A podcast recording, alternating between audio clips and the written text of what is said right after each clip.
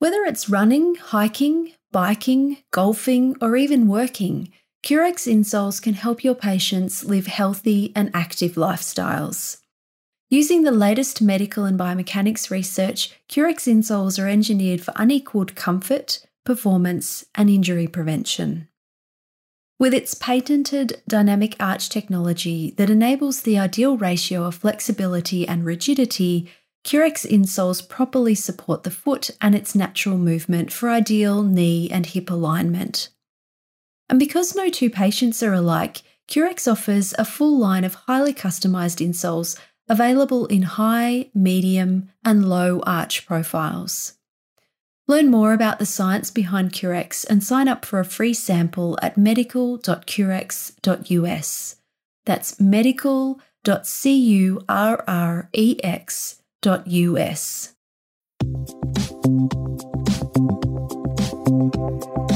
Hello and welcome to JOSPT Insights, the podcast that aims to help you translate quality research to quality practice.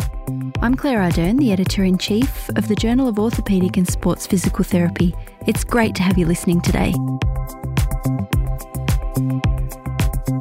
Whether you work in elite sport or with so-called weekend warriors, you'll know the challenges of managing data. Whether that's data from clinical assessments, athlete self-report, wearables, imaging, opinions from coaches, from parents. How do you make the most of all of this information available to you about sports injuries while you focus on building a strong trust relationship with the athlete?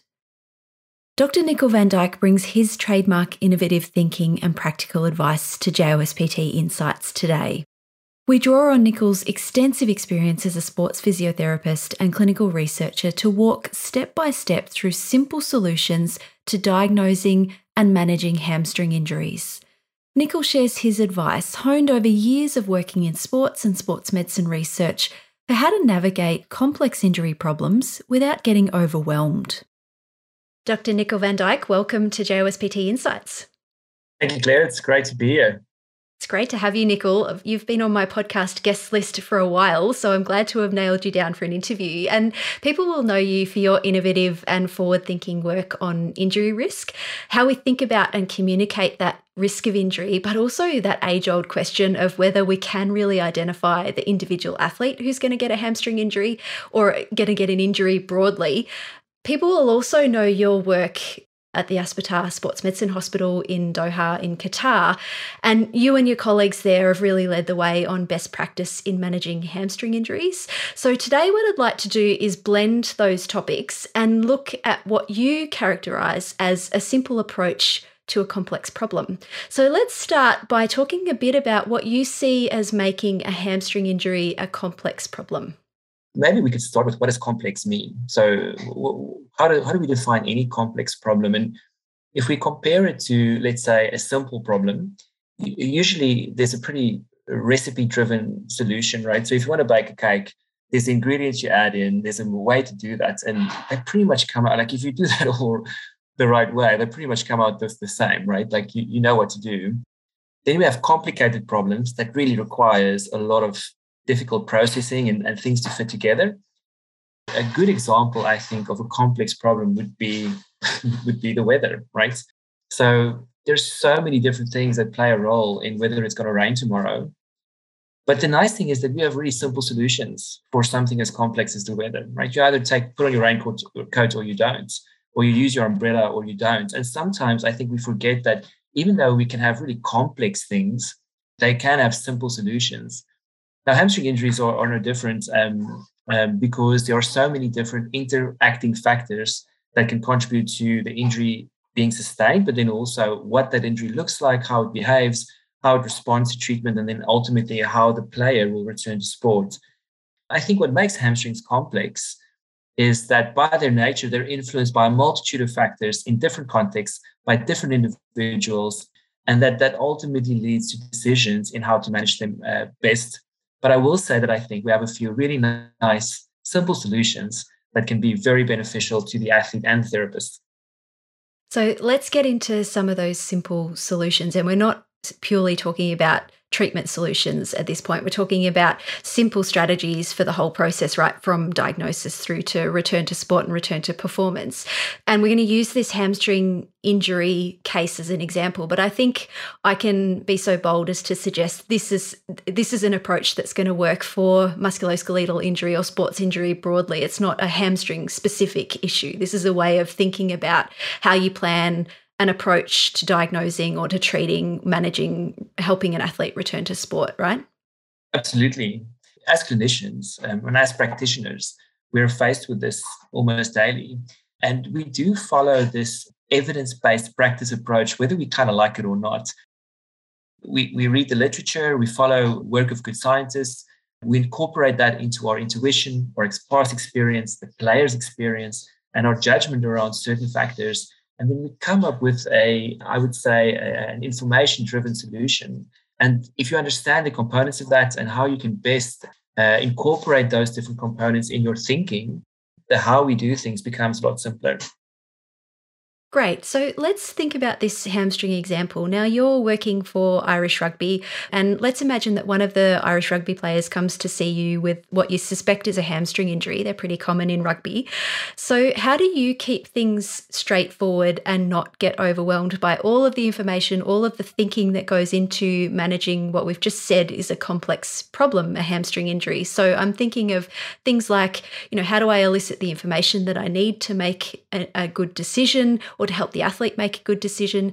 How do I manage that relationship? How do I build the trust relationship?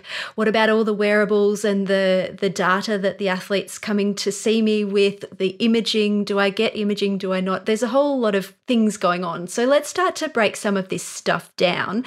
What's the simple approach to diagnosing the hamstring injury?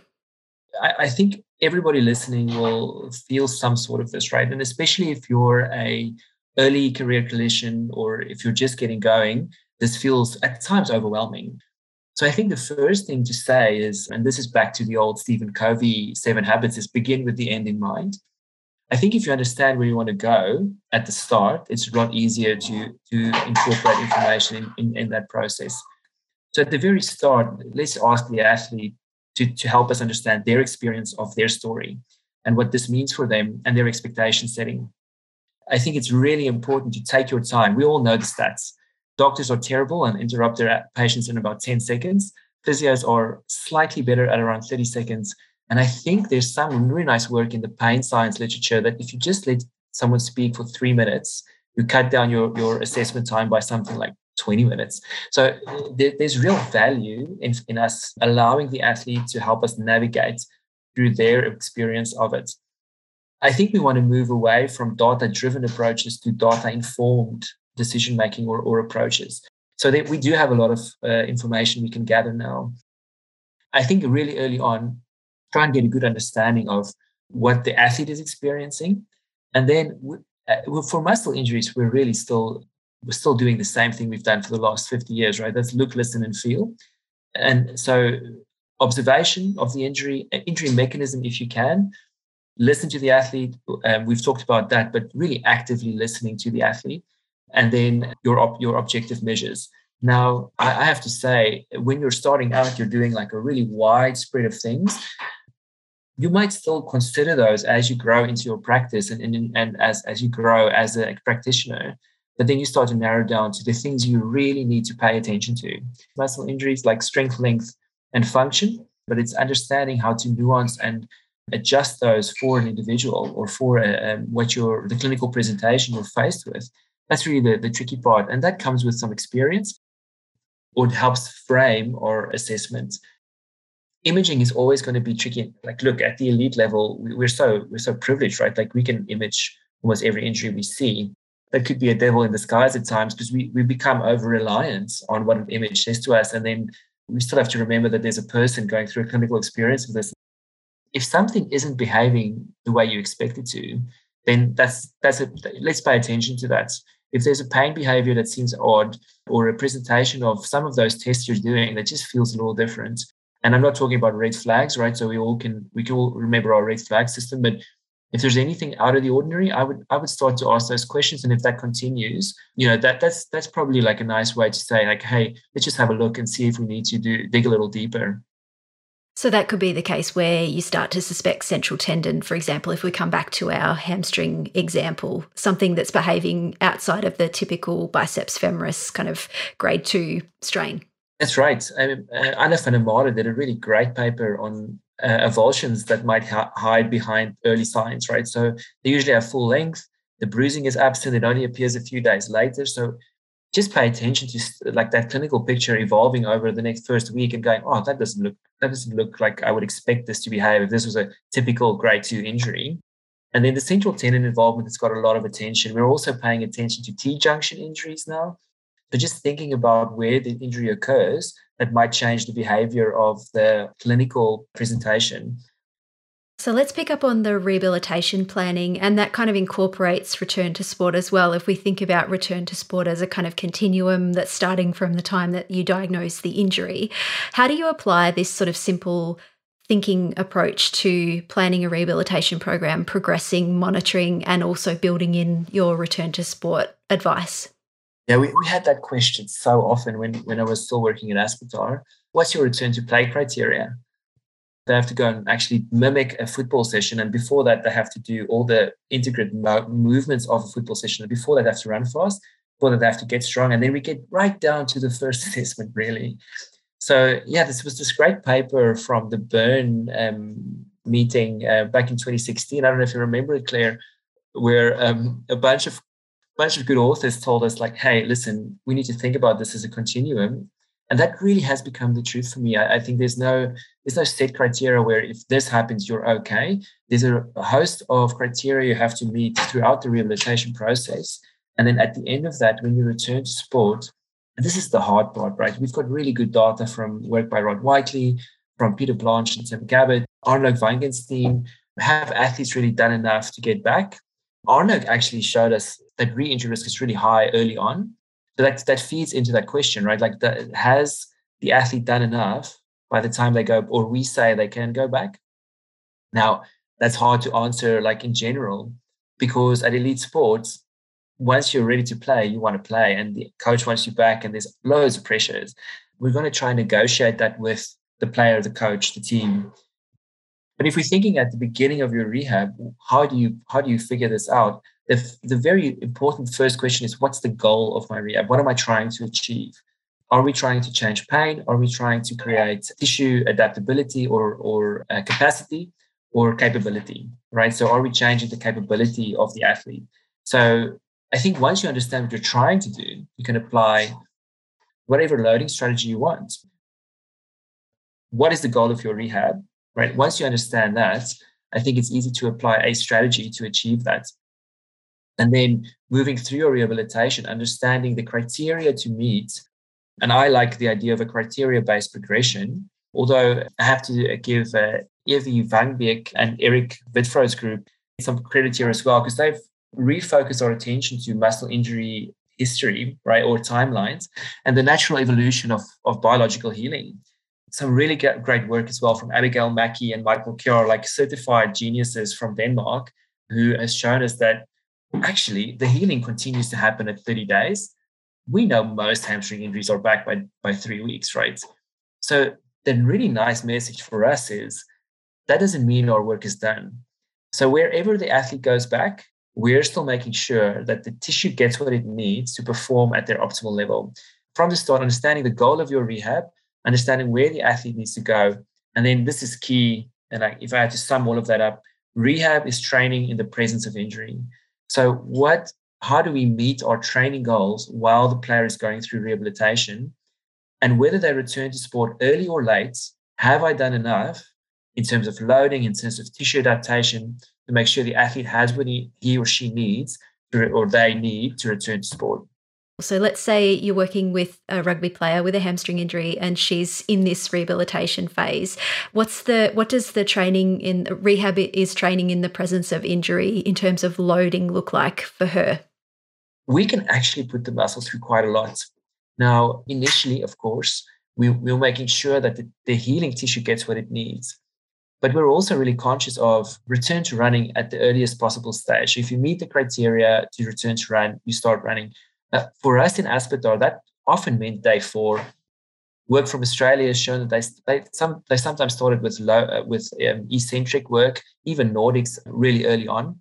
So it's really about understanding what's optimal for the athlete. So let's say in our situation, what we do is make sure we monitor strength, length, pain, and then some sort of function. So single leg or bridging, single leg stance, really, really basic functional movements. We're not looking for quality necessarily at the start. We're looking for the ability to do it. Those early on measurements acts as a baseline for us to then progress from. And we often compare it to the other side. That's still a fair comparison, I would say. Now, what you want to do is use rehabilitation as an opportunity. So make sure you do a real holistic assessment. Don't ignore their adductors. Don't ignore their lumbar pelvic movement. Don't ignore their trunk rotation and mobility. Use rehabilitation to address any of those issues and make sure that we're not ignoring the other strength measures that's usually important for our athletes while they're going through their rehabilitation. Now, if you know what the athlete needs to go back to, as in, let's say, the match demands for high-speed running. So how many high-speed running meters does an athlete do during a game? Let's say for a field-based sport, so just in terms of volume. And they can start working progressively towards that. If you have an extra bit of time at the end of your rehab, so let's say an extra week, it often benefits you in terms of re-injury risk. So what we want to do is have that early on baseline of really those basic measures, check them regularly, and that influences the treatment or the rehabilitation program. So that actually helps us to decide what content goes into the treatment plan. And by midway through your rehab session, you really are doing proper training sessions. That you should, if you're seeing your athletes every day, by day 3, you should be seeing a training effect. Right? And if you're not, you might ask the question of whether we're training hard enough. I know that sounds strange for rehab, but it's not. So now let's move on to this idea of preventing injuries, Nicol, as the sort of final piece in our simple thinking to approach a complex problem. And I want to package this with how you address the athlete's concerns as well, as I think concerns about re-injury are really prominent for many athletes. So talk us through a little bit how you think about this when you're working with athletes at Irish Rugby. We can think about injury prevention in general, right? So we have traditionally we called it our 3 tiers of prevention: primary, secondary, tertiary. And so you think of primary prevention as something prior to an injury, something the group gets to try and absolutely avoid what's going to happen. Secondary as in monitoring. So can we pick up stuff before, like maybe subclinical signs or symptoms that we know we can address? And then tertiary being rehabilitation. We actually have pretty good evidence that we can be preventative in terms of a tertiary nature. We saw it in volleyball in Norway, and we've seen it with hamstrings in Qatar, that if we do a good job in rehab, we prevent injuries. Another great study from Denmark, Monica Bayer, showed us that as well. If you start early with your rehab and you do a good job, you can actually address some of the re-injury concerns as well. For us, we want to make sure we are giving athletes the opportunity to be in a position where they can participate in matches and training with maximal effort all the time. That's really what we mean when we're in elite sport, right? We want to be able to train as hard as we can so we can play as hard as we can. It's the same when an athlete's been injured. Whatever we're doing to improve their robustness, we're doing while they're injured, and they get some of that as they continue back into their robustness program. Now, some of that is exposure to load, and we need to manage that. Some of that is neuromuscular strength, force velocity capabilities, all those components of what a regular training program would look like. In terms of re-injury, we make sure that the athlete is getting back or better than they were before the injury, and that we've addressed all those components through a rehabilitation process as they move back into their regular training. It is hard to navigate the fear of re-injury, especially when an athlete has gone through a spell where they've just had a bad run, right? And then also, I think pain can be really deceptive, especially with hamstrings. Lorimer Moseley did a fantastic BJSM podcast where he talked about helping players understand pain behavior. And so it's like sunburned skin, right? When you're getting back. And so when you're in the shower, nobody made the water hotter. The water's the same temperature, but your skin's more sensitive. And I think that often happens with muscle injuries. The tissue is just a little more sensitive to load. And so we feel something there. Now, we definitely want our players to pay attention, but we don't want them to create any sort of nefarious or catastrophic kind of expectation around that. So we really do a lot of work around explaining that feeling something that's normal, having a bit of anxiety about going back is absolutely normal, and then showing them, and this is where data sometimes becomes really useful, right? So here's where you were, here's where you are, here's your strength, both sides. Having that whole picture to be able to present to the athlete, and then being really open with them about how they are experiencing that.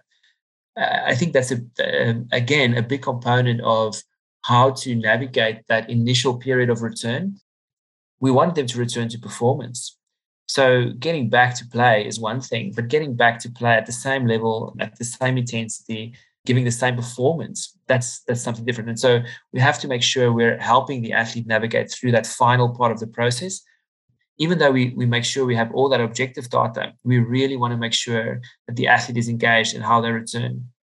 Often athletes will surprise you. It's that old adage of if you speak to someone long enough, they'll tell you what's wrong. And if you speak to them a little bit longer, they'll tell you what they need to fix it. And so I think that remains true even at the end of rehab. The athlete will tell you, like, man, if I just had another session, or I'm good to go. Like, I really feel confident. So I think it's really important to engage athletes in that process at the end. And, it's the kind of listener you are as well. If we're downloading information, we're just like making sure we absorb stuff. Factual is like we're fact checking and making sure that we think what's right is happening.